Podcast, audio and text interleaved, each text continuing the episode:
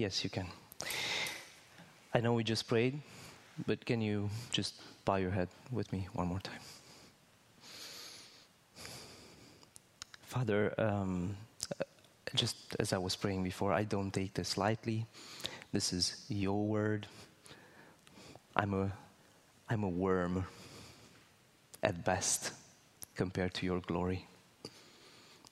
But Lord, I'm a worm that wants to be used by you, Lord. So use me now to encourage all these people.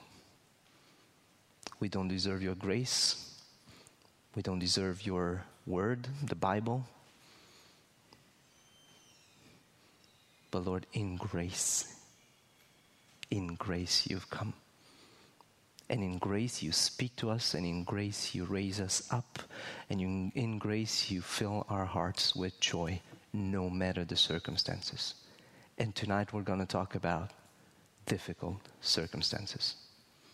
So, Lord, I pray that you would use this word for my heart or in my heart and in the hearts of these people who are here either to turn their hearts and minds towards you or to encourage us and go through the difficulties that maybe they and I or us together are working or walking through. I pray this in Jesus' name. Amen. Just want to say, welcome back, Lee. We missed you. Um, yes. So, this is the second part of uh, chapter 21. Um, I'm going to focus on a very short passage. Uh, what is that?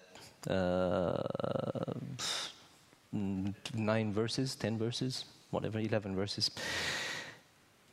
No, less, doesn't matter. Um, by way of introduction, uh, the song that we sang at one point, the first song that we sang, said, I lay down everything at your feet, I give you everything. What a big statement. A human, natural, fallen heart cannot do that. It's a challenge to sing that song, right? Because we have so much to put down. We'll see somebody tonight who put down everything. So, before we get there, up until today, we have accompanied Paul um, through his many travels throughout countries and regions that don't know Jesus. We have witnessed God at work through Paul. We have witnessed his trials, his suffering, not very many joys, but some of the joys. And finally, we have witnessed God deliver Paul from the challenges and the trials and the suffering. He even says it himself. Uh, next slide. He even says it himself. My persecutions and sufferings that happened to me at Antioch, at Iconium, and at Lystra, which persecutions I endured, yet from them yet from them all the Lord rescued me. Just focus on the last part. It says, which persecutions I endured, yet from them all the Lord rescued me. How did he rescue him if he endured them? It's going to be a head scratcher. Think about that. But now, um, we're in the second part of chapter 21. We witnessed something else. So, up until now, we witnessed God at work, we witnessed Paul, we witnessed his travels. But now we're witnessing, we're starting to witness something else. We're witnessing, or we're starting to witness, the start of Paul's captivity, of which we will not see the end of. This is a captivity that will take him to Rome and will have his head chopped off. He will be martyred, right? And it's a fulfillment of what Jesus says, right? Next slide. Jesus says, or said to him indirectly, He is a chosen instrument of mine to carry. That word carry is heavy because we know how Paul carried the name. Right? So he's a chosen instrument of mine to carry my name before the Gentiles and kings and the children of Israel. And that's what we're starting to witness here the king's part. So, this is a captivity in which, even though in chains, Paul is not less effective. Never, when Paul was in prison, was he less effective than when he was not in prison, right? Think about it. Think of Philippi, for example, right? Also, this is a captivity in which the Spirit of, Spirit of God uses Paul and uses his suffering to glorify God. He will suffer a lot. And finally, this is the beginning of a, of a captivity which will end with Paul, Paul's death. I read to you 9:15, I will read to you 9:16. Also, Jesus says, For I will show him how much he must suffer for the sake of my name. The word carry my name and the word or the phrase carry my name and the phrase suffer for the sake of my name are congruent, they come together. You cannot carry the name of Christ and not suffer for it, whatever shape that takes. Just go out and tell somebody about Jesus. See the reaction. Don't do anything. Just speak the truth in love. See the reaction. In Luke, we're told that Jesus was given by God as a sign to be opposed. If Jesus is a sign to be opposed, what's the logical reaction? Opposition, right? Good.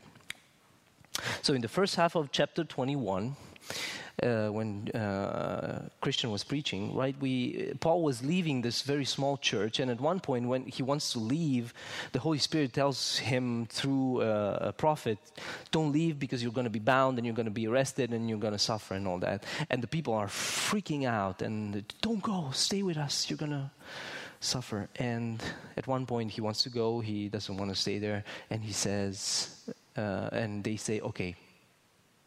the will of God be, do, be done. And so here, no, don't change that. Uh, so here we see the will of God for Paul. You must carry my name and you must suffer for it.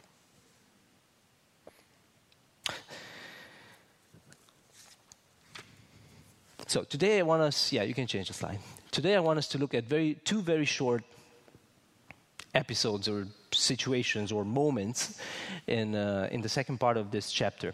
The first one is from verse 27 to 30 Jews from Asia lay, no, no. Jews from Asia lay hands on Paul in the temple. That's one. And second, Paul is arrested by the Roman tribune in 31 to 36. So let me read the text first, and then we'll look at the first one. When, he, when the seven days were almost completed, the Jews from Asia, seeing him in the temple, stirred up the whole crowd and laid hands on him, crying out, Men of Israel, help! This is the man who is teaching everyone, everywhere, against the people, the law, and this place. Moreover, he even brought Greeks into the temple and has defiled this holy place. For they had previously seen Trophimus the Ephesian with him in the city, and they supposed that Paul had brought him into the temple. Then all the city was stirred up, and the people ran together. They seized Paul and dragged him out of the temple, and at once the gates were shut. There's five short things I want to point out here. Next slide. I want to talk a bit about the temple, about who the Jews from Asia are, about their method, their argument, about, and about their accusations. First, the temple. Paul was seized in the temple while attending the seven days of purification, if you read the whole chapter, right? Um, Now, Paul was traveling for a long period of time. He wasn't in Jerusalem for 15 or 20 years up until this point, right? He was very well known in the temple before, not anymore. And you can see that even in the text, it's not direct, but you can see it. It took these people almost seven days to recognize him. And then, the temple. The temple should have been the place where, he, where Paul should have been welcomed, felt safe in, protected. The temple is a sanctuary, right? Read the, gos- the um, Psalms, right? But no. It was the place where he was violently, brut- brutally laid hands on and taken away. The temple should have been the place where he should have been welcomed as one of his one of the temple's values and treasures. He is the one going around the world telling people about the, the God of the Bible, right? About God. No, he's not welcome though. This was the place where he was treated like an enemy of God, not like a son by grace of God. And finally, the temple, which these Jews from Asia, which we're going to look at who they are, were very zealous for.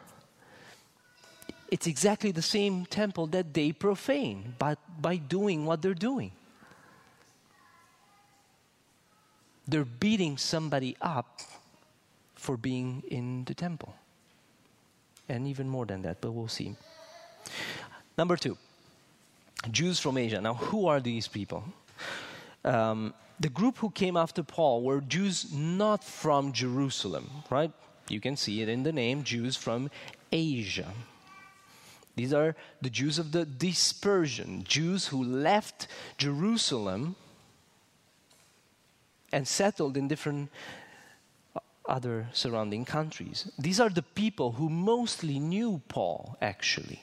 They knew Paul better than the Jews in Jerusalem because it's exactly they're exactly from those countries where Paul was traveling through. Right? They were exasperated, irritated, frustrated by what Paul is doing and who he is. Let me give you some examples. So you can remember this as we go along. So, next slide.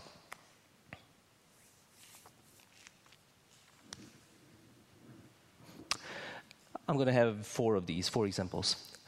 Acts 13:50. But the Jews, these Jews, these are those Jews, right? But the Jews incited the devout women of high standing and leading men of the city, stirred up persecution against Paul and Barnabas, and drove them out of the district.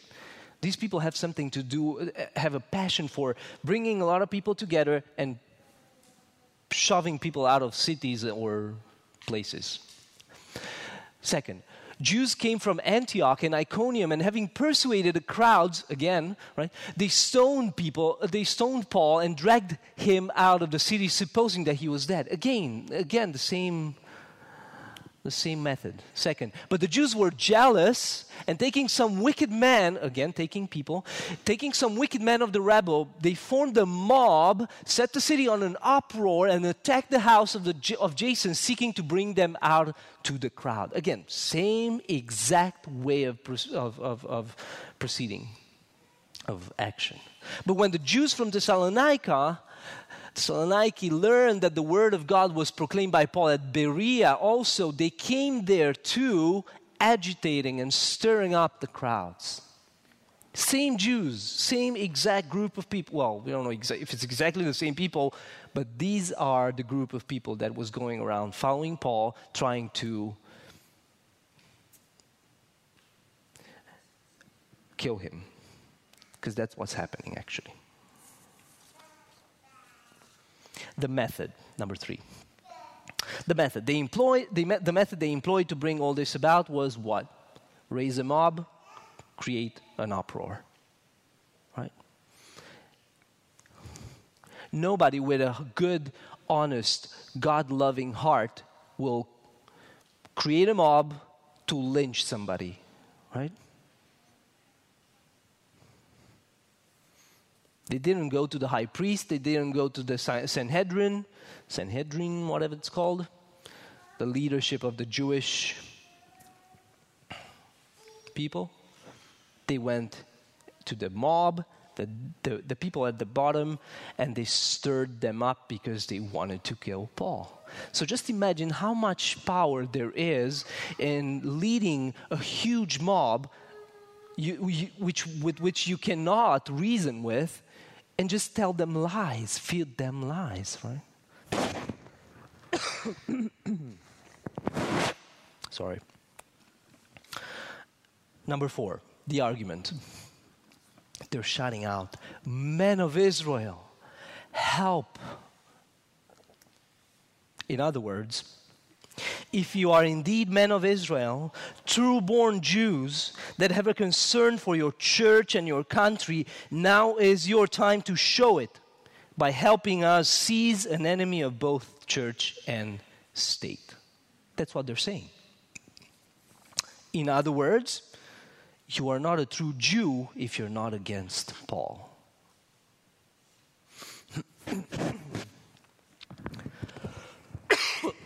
Sorry, having something in my throat. And five.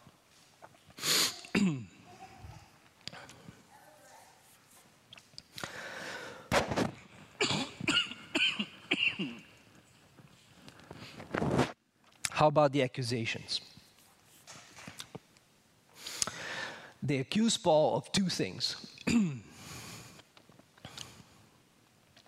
First, they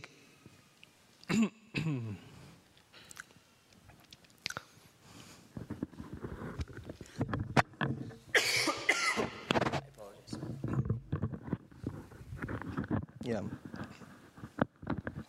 So, what did they accuse Paul of? Thank you so much. Thank you so much. Yes. So, what did they accuse Paul of? One, they accused him of back doctrine. Um, can you just go to the next slide? Yes. They accuse him of bad doctrine. Where does that come from? They say, This is the man who is teaching everyone everywhere about, against the people, the law, and this place. So, um, not only is Paul living according to bad doctrine, but he's going around teaching people bad doctrine. Now let me let me let us let us look at those three, the people, the Jew, the people, the law, and everything. Against the Jews. Now, why, how, when, where was he teaching ever people about um, or teaching bad doctrine? Next slide. In Christ Jesus, neither circumcision nor uncircumcision counts for anything, but only faith working through love. In other words, Paul is teaching the Gentiles, non Jewish people, that they're on the same standing with the Jews when it comes to God. Of course, it sounds as a bad doctrine if you reject the gospel, Christ, and the resurrection. What actually, actually, what Paul was doing, he was teaching against the bad doctrine of those Jews. If you remember, how many times in the book of Acts did Paul fight with people like these against their bad doctrines? And their bad doctrine was the fact that you, in order to become a Christian, you have to keep the law and be circumcised. And Paul said, No, no, you don't need to do that if you can go back. In Christ Jesus, nor, neither circumcision nor uncircumcision counts. Of course, it's a bad doctrine if you keep the exact opposite. How about the next one? Against the law. Next slide.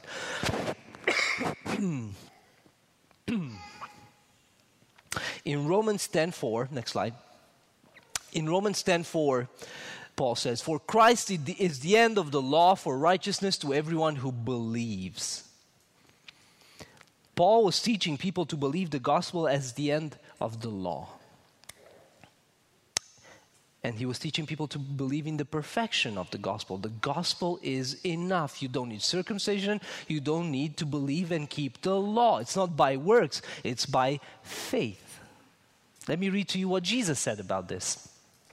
Do not think that I have come to abolish the law or the prophets. I have come to abolish them, but not. Uh, I didn't. I have not come to abolish them, but to fulfill them. For truly I say to you, until heaven and earth passes away, not an iota, not a dot will pass from the law until all is accomplished. Therefore, whoever relaxes one of these, least of these commandments, and teaches others to do the same will be called least in the kingdom of heaven. But whoever does them and teaches them will be called great in the kingdom of heaven. For I tell you, unless your righteousness exceeds that of the scribes and Pharisees, you will never enter the kingdom of heaven. Nobody can keep the law. Jesus was the only one. So Paul is teaching people go to Jesus, right? And they misinterpret that and call it evil. How about the third one, against the temple? Next slide. oh, no, sorry. Maybe, maybe this is uh, maybe this is something you can. No, can you go back? Yep. This is something you you um, you remember. Paul is telling people in uh, 1 corinthians 3.16 he says you yourselves are god's temple. Why did people go to the temple? They went there for sacrifices they went there to pray and they went there for worship. But now paul teaches if you have the holy spirit you are God's temple. Christ is crucified where you are. You have the Holy Spirit that was separated by that, by that um, um, tapestry in the temple. You can pray wherever you are. You have free access to God. Of course, it sounds as a bad doctrine if you're rejecting Christ, right? Good. Next. So that was, they accuse him of bad doctrine. Then, secondly, they accuse him of bad practices. This to say all, only about or mention Trophimus the Ephesians, right? The Ephesians. So, the um, Josephus, the historian, he said in one of his books that, I'll read it, in the inner court of the temple, where none that were uncircumcised were admitted, under no circumstances, there was written on the wall in both Greek and Latin it is a capital crime for strangers to enter. Now, put that together with the evil heart of these Jews from Asia. What you get is whatever they think Paul did has already happened. So they see Paul going through the city with this uh, Trophimus, and then they see him at the temple with many people around him doing the, the um, purification ritual. And they assume, yeah, he brought the Greek in the temple. They use all these presuppositions to get him. Now, before we go further, just two things I want to point out as practical applications, and then we're very close to finishing. First one is um, your innocence is not a barrier um, against calumny and false accusations. It's not. You can be as clean and as innocent as Jesus was. What happened to Jesus? He was crucified. Right? Your innocence is not a barrier against false accusations, whether of people or Satan. And then, secondly, do not be surprised when false accusations come. The enemies of Christianity are not at all in lack of creativity to give a bad name to the faith. But at the same time, resolve. Let's resolve together in our hearts to never, ever, ever, ever, ever give anybody a reason to create or to have accusations, real accusations against us. Pure as doves, right?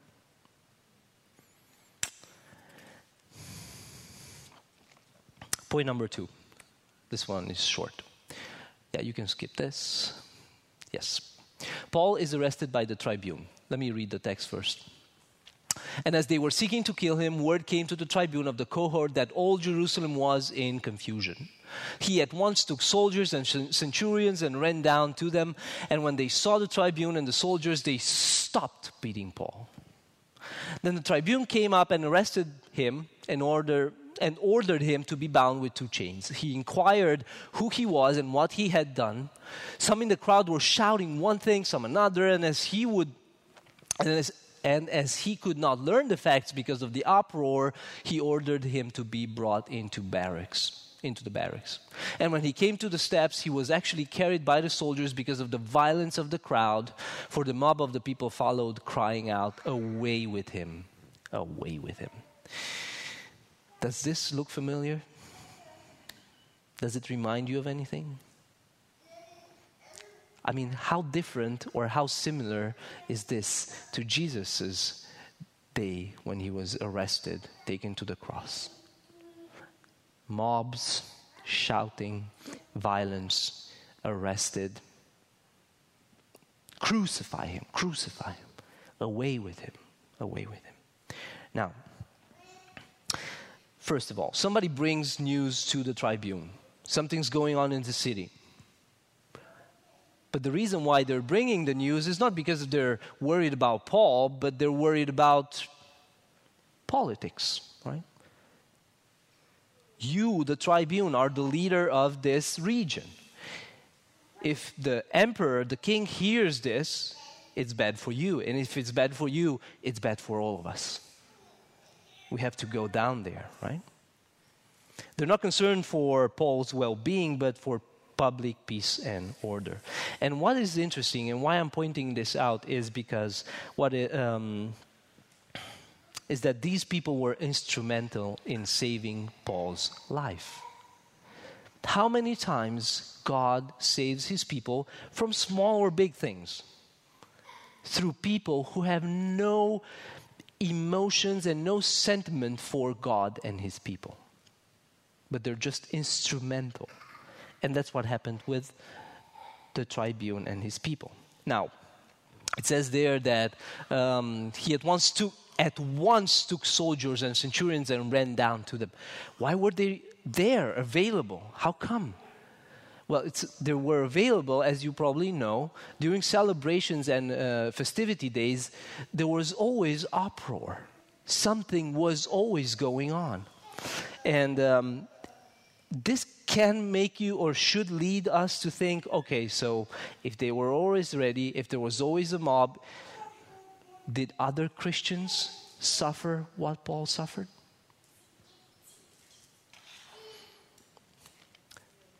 And then, third, the very sight of the Roman general and the soldiers is what stopped them, right? It says there, um, then the tribune came up and no, uh, and when they saw the tribune and the soldiers, they stopped beating Paul. It's not the Roman general that needs to stop them beating Paul. It should have been their fear of God. But these are not devout Jews. These are not Jews who love Christ. These are not even Jews who love the law. They didn't stop because of God, they stopped because of their Roman enemies. Don't forget that Roman, the Romans were enemies to the Jews. It's also interesting to notice, let me read this, I, I found this in a, in a commentary. It is also interesting to notice how, even though it should have been, sorry, that's not. It's fine, I skipped that. It's okay. Yes, and so, to close this point, the governor takes Paul into custody, and so the governor rescues Paul. Now, I just, uh, th- three more verses. Conclusion. I could end this in many ways, um, but I was thinking, um, given that this is the first day of his cap- captivity that he's not going to get out of, I was thinking to finish by asking Paul a question and then let Paul answer the question himself. And then I'm done. And so, my question to Paul is Paul, what was God's will for you, right? The church was praying for him when he left, when he went to Jerusalem. Okay, if you, Paul, don't want to stay with us and be safe, then go and we will pray that God's will be done. And my question is okay, Paul, what was God's will for you? What was the purpose of all those challenges and all that suffering that you endured? What was the purpose of that? What's the purpose of all the small and big things that we, you and I, suffer today because we are Christians? What's the purpose of that? Why do we, why do we have testimony time during church? So let's let, leave, Paul, let's let Paul answer the question. I'm going to read to you three paragraphs and then we're, we're done. I want you to know, brothers, now Paul is talking to us. I want you to know, brothers, that what has happened to me has really served to advance the gospel. So that it has become known throughout the whole imperial guard. Same imperial guard, Roman guard, right? To the whole imperial guard and to all the rest that my imprisonment is for Christ.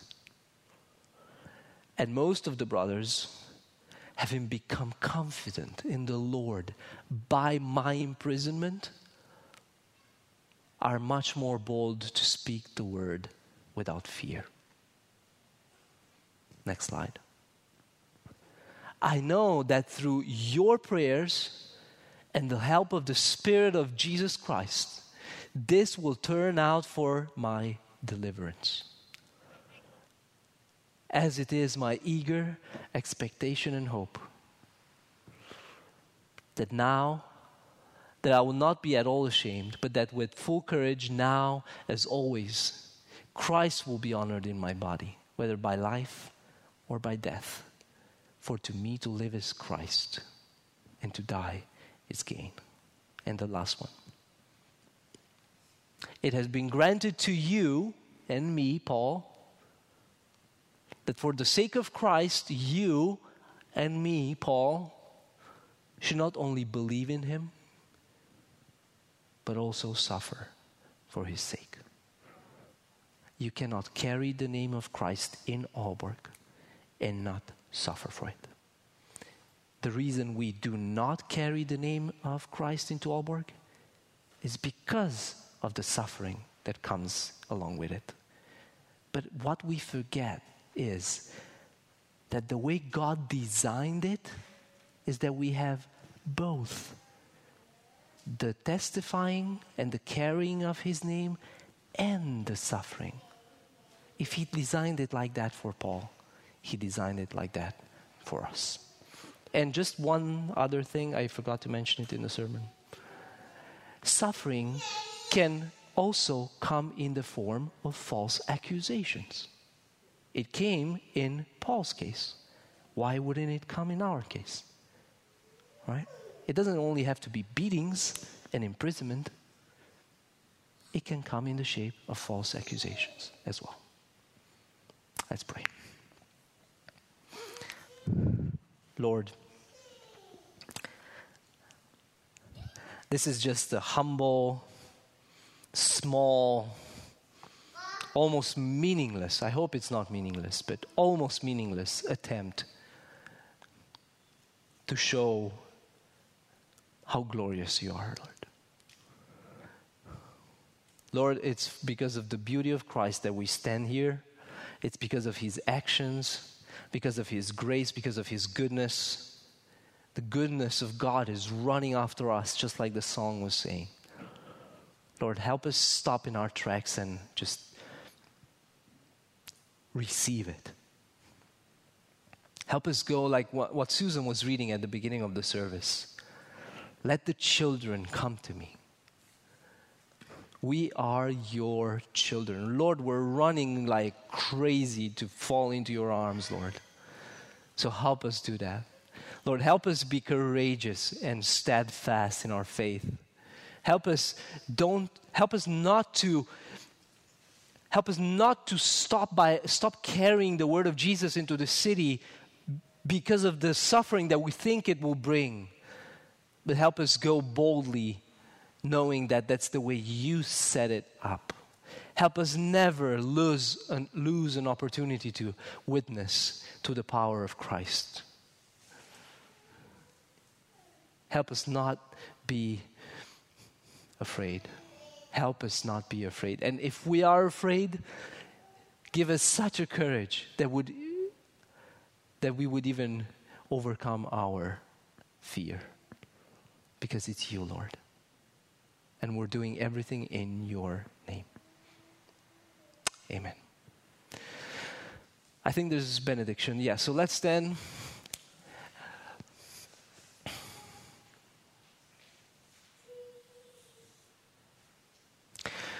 May the God of hope fill you with all joy and peace in believing, so that by the power of the Holy Spirit you may abound in hope. Amen.